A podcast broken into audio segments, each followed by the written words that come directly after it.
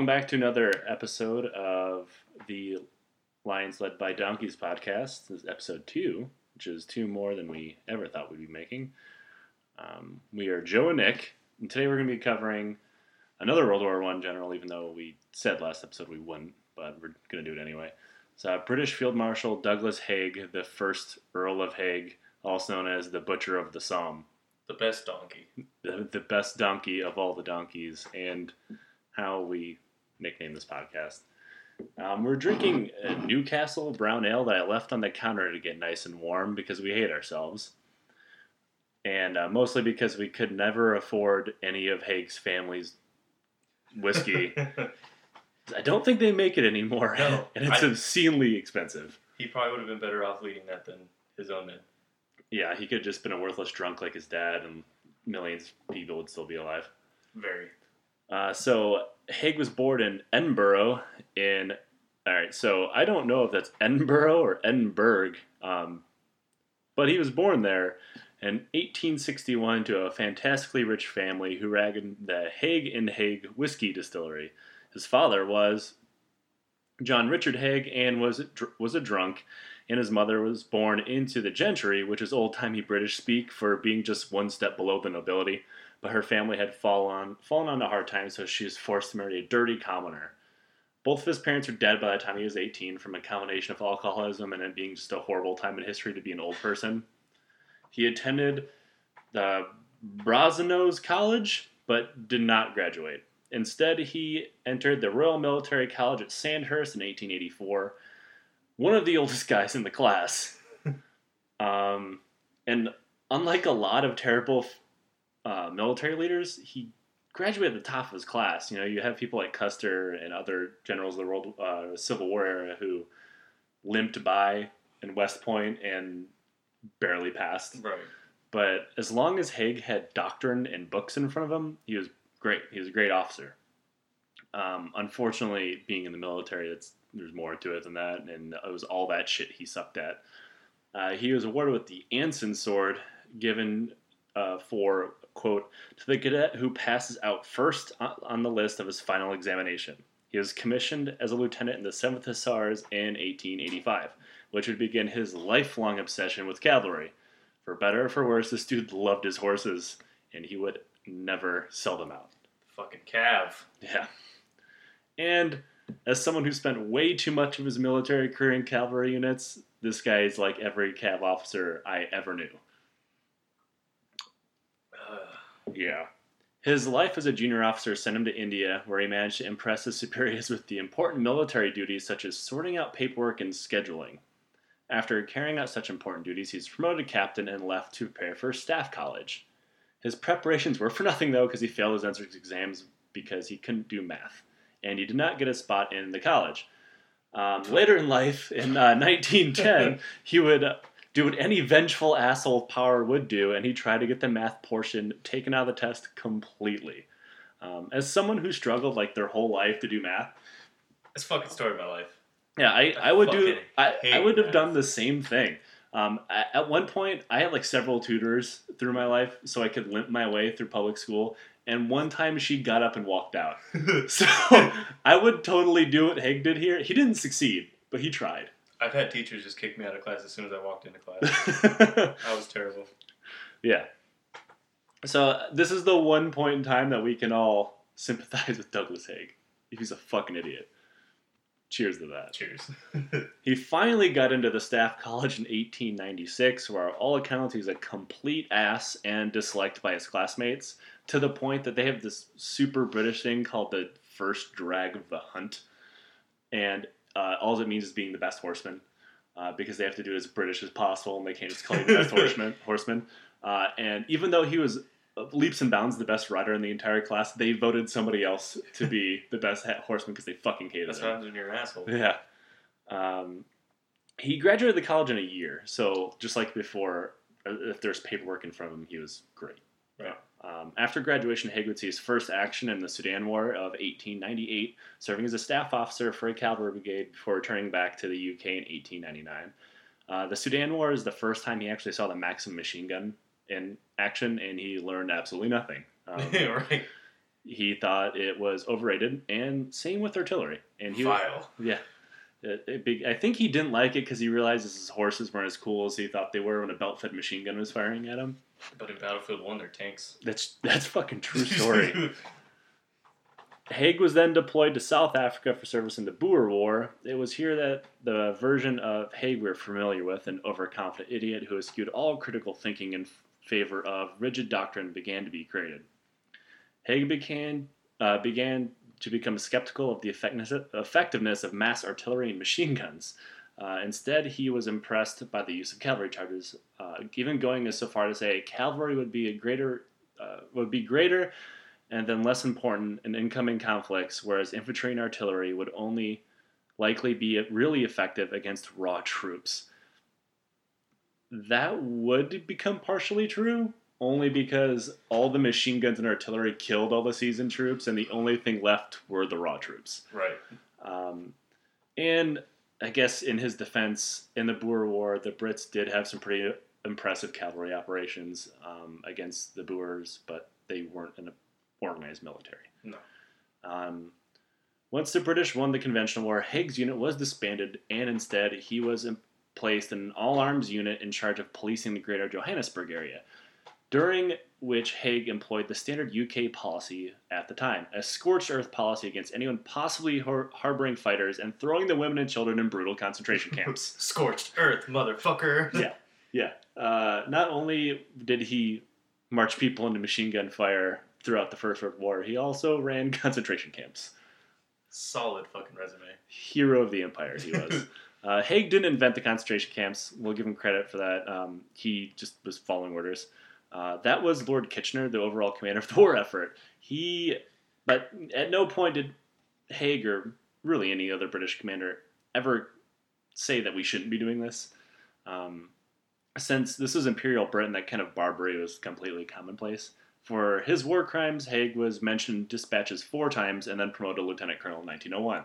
And uh, mentioned in dispatches an old timey thing where people would sing your praises and send tell all the senior commanders and in this case royalty how great you are. Um, and then he was promoted. Uh, we're going to breeze through the interwar periods of Haig's life because it just involves him dicking around in administration duty in India and rapidly gaining promotions due to his previous war service. Became the lar- uh, he became the youngest major general in the British Army in 1904. So, in comparison, I was a specialist for nearly a decade. so Haig can go right to hell. um, apparently, the only thing on my resume that was missing was machine gunning native troops and uh, running a concentration camp. Should have fucking studied history earlier. I know. In 1914, the Great War began, and Haig's job was to organize the British Expeditionary Force under the command of Field Marshal Sir John French. To his credit at the time, somehow Haig was the only realist about the situation that the world found itself in. Everybody else is talking about how the war would be over by Christmas, it'd be over in a month. You know, once the Huns got their nose bloody, they'd stop fighting, it'd be over in a matter of weeks. Haig openly stated the war would undoubtedly last years and require an army that in the millions of men that Britain just didn't have. That would be about the last time during World War One that Haig was right Yeah. about anything. So we have to point it out before we pass it and enter all the awfulness. Um, in the opening stages of the war, Haig spent his time complaining about his commanders and his French allies. I know it's a little confusing. His superior was John French, and they're working with the French, so I'm going to do my best. There's no confusion there. Uh, don't worry. The French, the person, gets fired pretty quickly. After two weeks of constant infighting between British and French commanders, Haig was moved to, to Ypres. Am I pronouncing that right? Ypres? I That sounds right. Yeah. I don't know how to say it. my, my French is not strong. Um, even though I took two years of it, I learned absolutely nothing. Just like uh, the amount of Spanish that I know from living in Texas for 10 years. Same Samesies. Yeah. And you're Mexican. Which is really sad. Family reunions suck. it was at Ypres there that Haig should have learned the importance of mass artillery fire. The British Chief of Staff Falkenhayn brought 250 heavy guns, which later on in World War One, 250 heavy guns is absolutely nothing. No. But here in 1914, it is a lot. It is more than the Brits could bring to bear through the entire BEF, um, and the Germans brought it to one battle. And then he quickly turned the British troops into bloodshed piss. Uh, the Germans almost won, almost, but pulled back when their casualties began to mount. If they would have kept pushing, uh, they totally would have won. They would have broken the British line, and World War One probably looked a little bit different. Oh yeah. Uh, but it impressed an important and horrible lesson on Haig that attacks must be kept up until there was a chance of success. And then the attacks cannot be broken. If this is not kind of like foreshadowing of how millions of British people would soon die, um, you'll learn. Uh, the battle reduced Haig's corps from 18,000 men to just 3,000 men in two weeks. So the Germans definitely worked him over. But at this point in the war, the German commanders still apparently cared about losses. I mean, don't quote me on that. It's World War One. It was always awful. But that was all big clusterfuck. yeah, Uh, but you, you don't see any other kind of going. My lo- my losses are way too high. We need to stop this. that doesn't happen at any other point of World War One. You just keep smashing your face against the rock until the rock breaks or you die. Um, after a huge Russian victory at Lodz, people began to think that the war was about to be over. The horrible rea- reality of war on the Western Front hadn't really set in yet. Um, nobody had really started carving in the thousands of miles of trench lines. And uh, Haig blamed several failed attacks on poor staff work and uh, scheduling. Haig still didn't quite understand the importance of artillery, as during the Battle of, all right, another French word here, Nouve, Nouve Chapelle.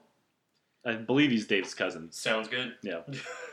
Haig ordered a short, quick com- uh, bombardment, even though Henry Rawlinson, a subordinate corps commander, suggested a much longer one. Um, after a short 35 minute bombardment, because Haig always got his way, BEF ground forces attacked along a small front. The battle lasted for three days. Uh, though it had become obvious to Rawlinson at, at midway through the first day that the German line simply was not going to break, and they should probably stop the attack. Uh, Haig instead sent in his reserves. Haig lost 12,000 men for the gain of a few thousand meters that he quickly lost right back to the Germans and pretty much wiped his hands on his pants, called it a success, and walked away. Um, Looks like my work here is yeah, done. and when French pointed out that you did absolutely nothing here, uh, that is Field Marshal French, not the French, uh, point out that you did fucking nothing. Um, Haig quickly tried to find other ways to blame uh, anybody except himself, kind of like our good friend Cadorna did last week. Um, he blamed everybody, and uh, when Rawlinson tried to point out, like, "Hey, asshole, I tried to tell you that we need to bombard these people a whole lot more," um, well, there's a caveat that they simply couldn't uh, due to the shell critical shell shortage that uh, England was having. They just had no artillery shells, Right. um, and everybody knew about it, to include the Germans. And uh, French kind of had the idea that they should sit back, wait for munitions production to kick up before they try to, you know, say lose twelve thousand men, Yeah. so they can have some kind of artillery support. And you're going to see that this is um, something that happens time and time again with Haig is that he just goes and does it anyway. And he nearly fired Rawlinson, which would have destroyed Rawlinson's career, and you know made Rawlinson terrified to say anything against Haig ever Right. again. And that is going to be why Rawlinson ends up crying in a van in Passchendaele when he sees what Haig did, uh, because he doesn't have the balls to say, "Hey, sir, you're stupid. Please stop." I mean, he would have got fired, and all the attacks would have happened anyway. But at least he wouldn't be complicit.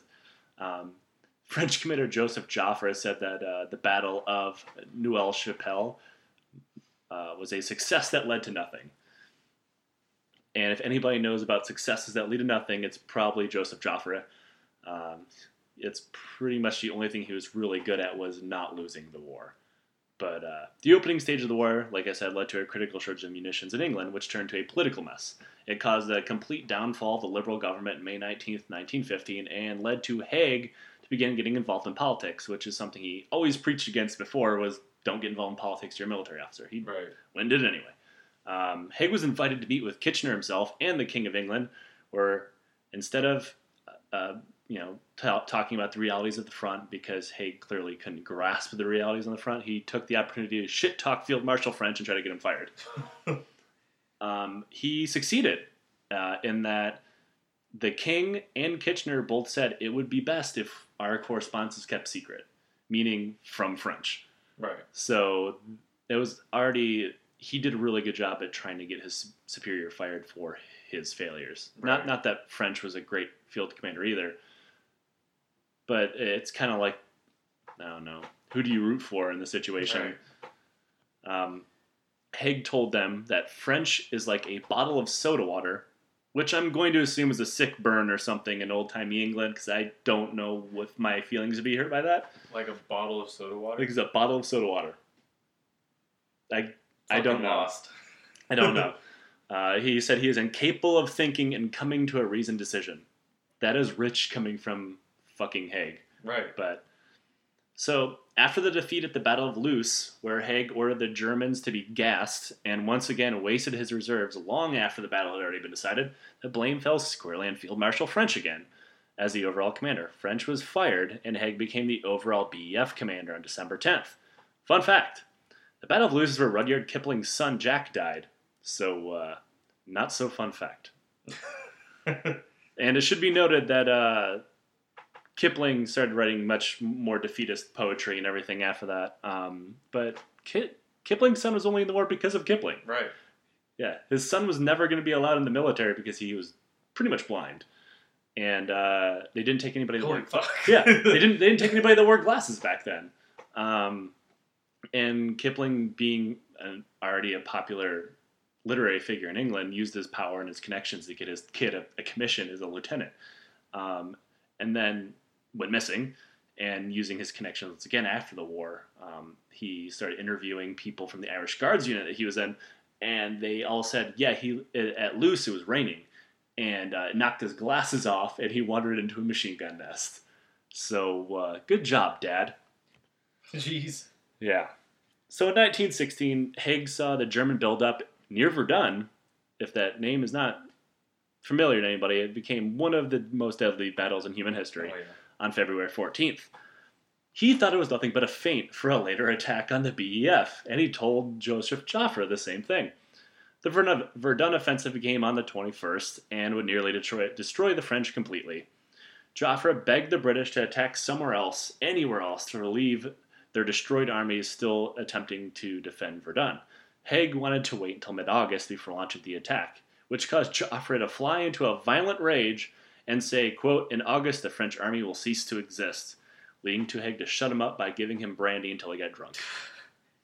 Couldn't have picked the worst time. Yeah. Um, and Haig, even though he got him drunk and cooled Joffre's uh, rage, he didn't actually change his mind. Um, the French army began, to fall apart completely. Their terrifying losses wiped out entire basic training classes in one day, um, and it caused entire regiments to mutiny completely and refuse to fight. So Haig finally decided to speed up his preparations in what would become the largest battle of the entire Western Front of World War One. On July 1st, 1916, Haig ordered nearly 2 million men into battle, starting the Battle of the Somme. The main assault was a massive four day long artillery barrage that consisted of over 1 million shells meant to destroy landmines, cut barbed wire, and churn the German defenses into nothing but dust and corpses. It accomplished none of those things. This was the biggest bombardment in military history. The biggest. And still, nothing happened to the Germans. Not a thing. No, they were pretty much just. I mean, a, a great example of that is um, uh, the documentary "The Somme." They had entire like apartment complexes in, right. in- 40 feet under. 40 feet underground, completely encased in concrete, and the Brits knew about them. And there was they didn't have any kind of technology at the time that would have pierced the ground and gotten into the, where the people were sleeping, um, but they did it anyway. And the probably the dumbest thing about it is they were all shrapnel rounds. Two thirds of the rounds fired during the bombardment of the Somme were shrapnel, those little ball, lead ball rounds. that do absolutely nothing to barbed wire, landmines, and fortifications, which Not a thing. were the entire point. And the, that's two thirds of the ones that actually exploded. Um, because remember the shell shortage we talked about earlier? Well, the UK ramped up its production just like the Ministry of Defense asked, or the Ministry of War. Um, but at, Well, to give you an idea of how big this bombardment was, uh, the British guns were almost wheel to wheel for 18 miles. holy shit, Yeah, it's a shit ton. All the way from the French part of the fucking Somme to the end of the British fucking artillery. That's nuts. This is all coming from a great documentary. I really do recommend it. Lions Led by Donkeys is kind of where we got the name from. So I guess we have Haig to thank for two things. Yes, we do. So the shell shortage, which the UK had busted its ass to try to fix, um, its production uh, ramped up like crazy, but the quality of the shells went way down. Um, it's roughly estimated that a quarter of them simply did not explode. So the the shells that were flying of those million, you know, tens of thousands, hundreds of thousands, were just flying pieces of shit that just did nothing. The ones that did explode, like Nick said, were shrapnel shells and did absolutely nothing. Um, this ensured that the British and French that were running across no man's land were going right into German rifles and machine guns. And I didn't actually mean running. yeah, I was about to say, I didn't. slow down. Um, I meant marching, like they're fighting in line units in the 1800s. Haig had ordered his soldiers to walk slowly across no man's land into what he knew was going to be hundreds of thousands or millions of German soldiers and a storm of artillery because he thought it'd be easier for uh, unit commanders to control them. The French, on the other hand, just down the line, uh, were almost all veterans of Verdun because the way that the French army operated, that they would rotate units in and out of the hot zones, uh, which they were the only people who did that. A unit would spend a week, two weeks at Verdun and rotate out. So that meant, well, there's a downside of that, that every single surviving member of the French military effectively had to earn his right to survival through Verdun. But it also meant that instead of fielding a raw army like the Brits were, which was Kit- Lord Kitchener's new Right. army, um, they, All- an untested unit. yeah, and Everybody. it, it was effectively. I mean, their training they had they didn't even have rifles to train with or uniforms. Yeah, they're- the the growth was so big, and they weren't expecting that big of a growth. Where they were just wearing the civilian uniforms on their back and using canes and broomsticks as their rifles for training. and then they hit fucking the continent and they're like all right let's go do this massive offensive with these dudes who barely have been soldiers for Let's go do 10 this weeks. war thing. yeah and they I'm, I'm curious how many of them had actually fired the rifles before they got to the Somme and how many of them actually got to fire their weapons at the Somme Not a lot. the first wave was sixty thousand. I think half died. I wouldn't be surprised at all well the, Fr- the French, who had survived Verdun at that point and were now deployed at the Somme, knew better and didn't do any of the things that the British did. They didn't use timetables, they didn't march shoulder to shoulder, they didn't do anything, which you can clearly see in their casualty numbers. Man, the first day of the Somme alone, 57,470 casualties in the British Army, including 19,000 killed. And, they gained just three miles of territory. I mean, the French gains were just as pointless, but they lost significantly less people. Right. And that's just from that absolute refusal to change tactics and walking like a fucking stroll. Right. No, yeah, like uh, a British rifleman in the documentary reflects uh, from a speech given by the corps commander after you go over, you will be more or less on a picnic. And then he says, What a load of bullshit, he told. So you could tell a lot of those men did not like their higher command at all after the Somme. they probably they probably respected them beforehand because the old imperial British type shit, and then Oh, as yeah. soon as they realized like, oh, a whole generation just got slaughtered. Oh, yeah, like I imagine after that they lost faith in like the cause, their leaders, and probably only had loyalty for the guys they were with. I mean, if you think about modern day armies, that takes one person getting killed on a stupid mission, and everybody's already bitter and jaded. This dude watched however many tens of thousands die around him. It's hard to think about. Oh yeah. That yeah, that uh, that three mile gain for all that loss, that was just one day of carnage. The Somme would grind on for 140 days of unending destruction before Germany finally quit the battle and pulled back, their army completely exhausted. The British government was obviously horrified by the battle and had a policy that you really can't argue with, and that was simply no more Sommes. Yeah. No more Sommes. Uh, we can't. We just can't handle that anymore. And it's it should be noted, and, it's not really all that surprising because of the carnage of World War One. But if you look at all the wars that Britain had been involved in in her giant empire at the time, you know, the sun never sets in the British Empire type stuff. Um, the losses of the Somme at that point on the first day were greater than the losses of British military casualties in recorded history combined, and that's insane. Fucking mind blowing. So the no more Sommes policy, Haig obviously disagreed. Uh, Surprise. In 1917, the British government wanted to sit back and rest while the Americans, who had just officially entered the war, to land on the continent in force be, before they go on the offensive again.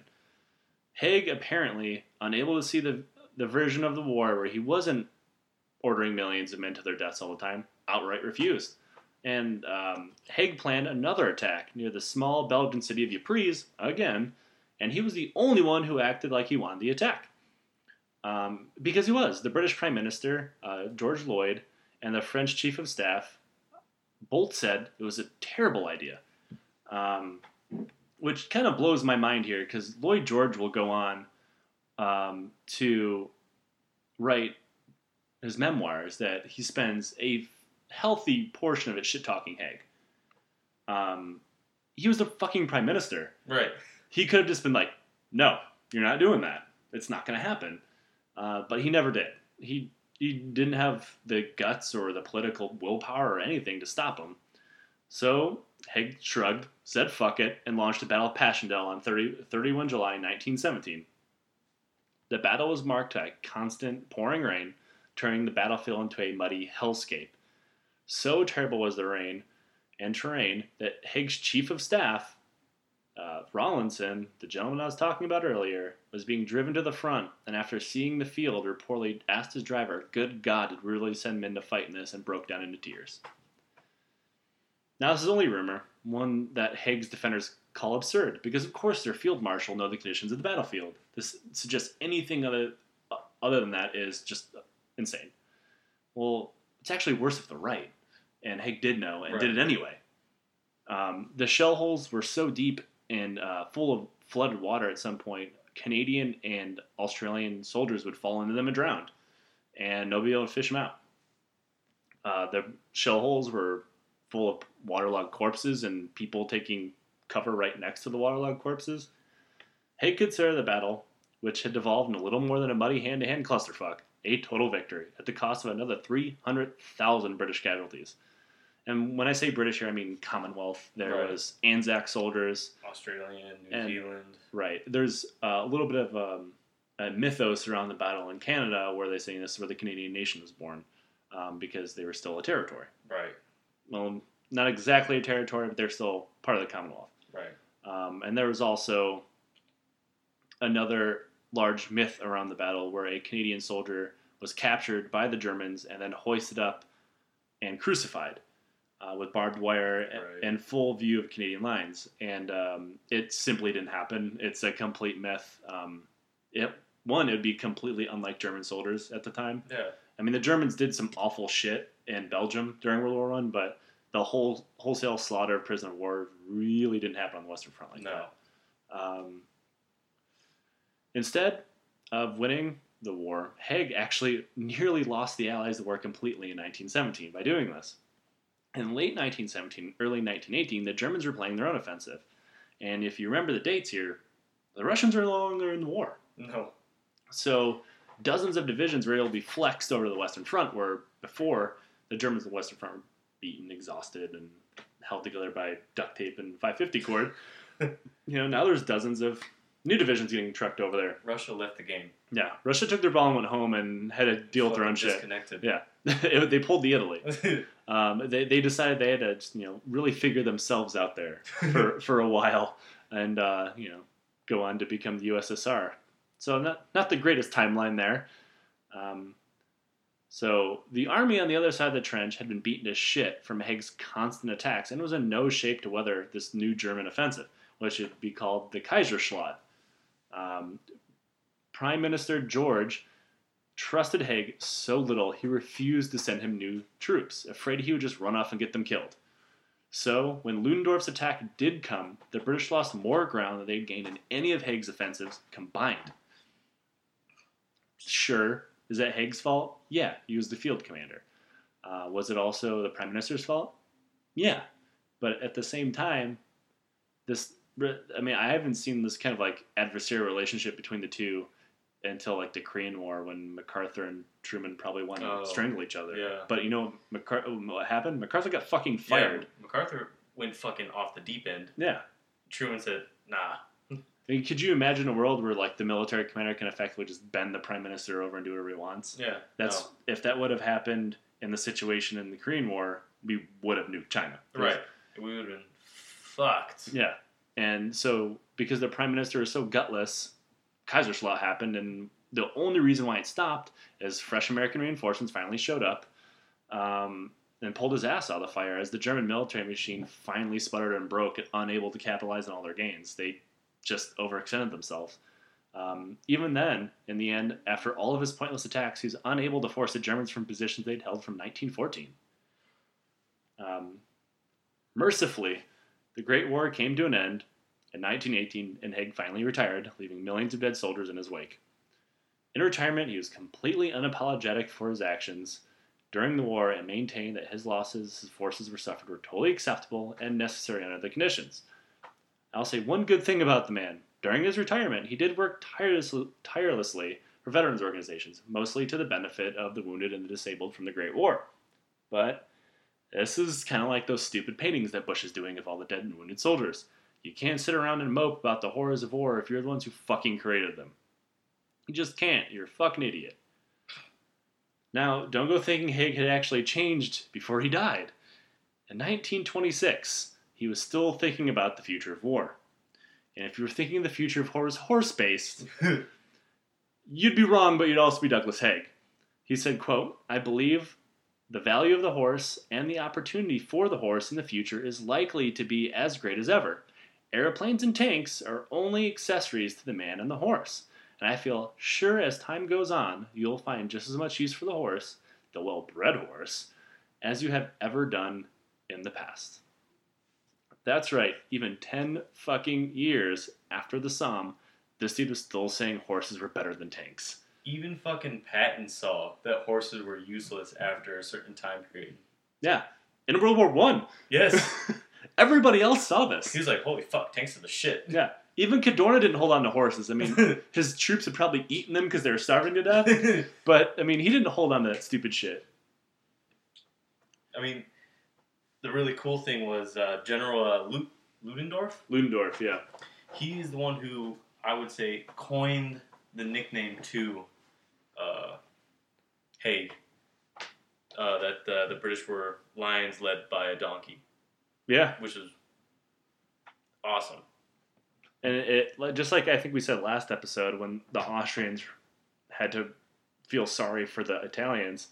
It, it's this. It's kind of scary that the enemy can see how terrible you are. Yeah, it takes an enemy to go, holy fuck. Yeah, like why are you This still doing horseshit." this? Like, yeah.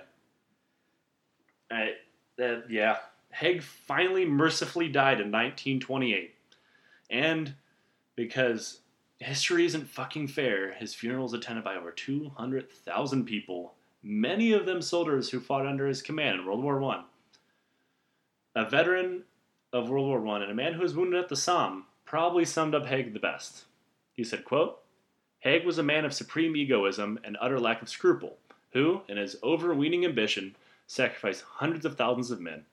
A man who betrayed even his most devoted assistants, as well as the government in which he served. A man who gained his ends by trickery of a kind that was not merely immoral, but criminal. And he was fucking earled. I don't even know what that means, but he is the first Earl of Haig. Earl. Yeah. It's very British. I don't know. But uh, it, it, was only until very recently people actually started being like, wait, no, no, he was terrible. Yeah, no, yeah. And it's not historical revisionism. It's you take off the rose-tinted glasses and you start to realize he's a piece of shit. Right. Because at that time, I guess people saw it as a. I don't know if this is the right way to say it, a necessary evil. Like a means to an end. Right. Which I mean, it, he's Like- only that way if you compare him to Falkenhayn and Joffre and you know all the the commanders of his era. If you just look at statistics, Right. because everybody was losing a lot of people, sure, but they were winning. I mean, like, Haig won some battles. Obviously, he would have been fired because French lost a lot of people too, and he finally got fired. But um, you know, he was losing a ton of people, but he never adapted. And we left it out, but you know, the Battle of Cambrai, when we finally broke through the the uh, Hindenburg line, uh, he deployed tanks for the first time in mass numbers. Um, but that's not because he wanted to. He wanted to use fucking horses, Right. and he wanted to use horses to break a hardened defense line. And everybody was like, "No, no, no! We have these new tanks. We're going to use the tanks." The cav will break through, bro. Don't worry. Right. And so um, instead of listening to enemy, they were new inventions, so nobody was entirely sure of how to field them. But uh, everybody at this point in time was aware of how tractors worked, and that was what it was. It was a giant tractor. Right. So he chose to deploy it in the terrain least suited for it, and that is low floodlands, and they half of them fucking broke down, and he, that's probably why on his deathbed he was still talking about how cool horses were. The know. first industrialized war, and he could not capitalize on anything. you know, Just they wanted to stay on the whole fucking old trail. and they said um, his one of his instructors in staff college, and the name escapes me because I didn't care to look it up.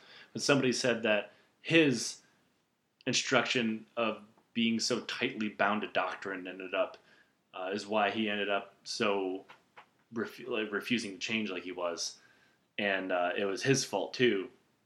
But you can't give him blame because there was you know sixty other people who'd gone to be colonels and generals in that class, Right. and none of them probably would have done that. Uh, that's just a complete lack of critical thinking. So I guess you know it's it's almost forty minutes here. We can stop trash talking the dead, I suppose.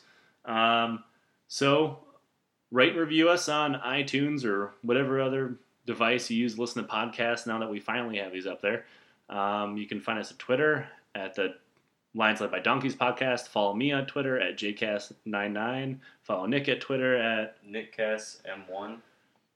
and we'll eventually get an Instagram posted so we can share stupid history memes with everybody. And uh, follow Shoot both of us. Yeah, follow both of us on Twitter, and you can find out when we're getting massacred by the British and hold fast or what other stupid historical video game that we're currently playing and being terrible at. And uh, see you next time. Later.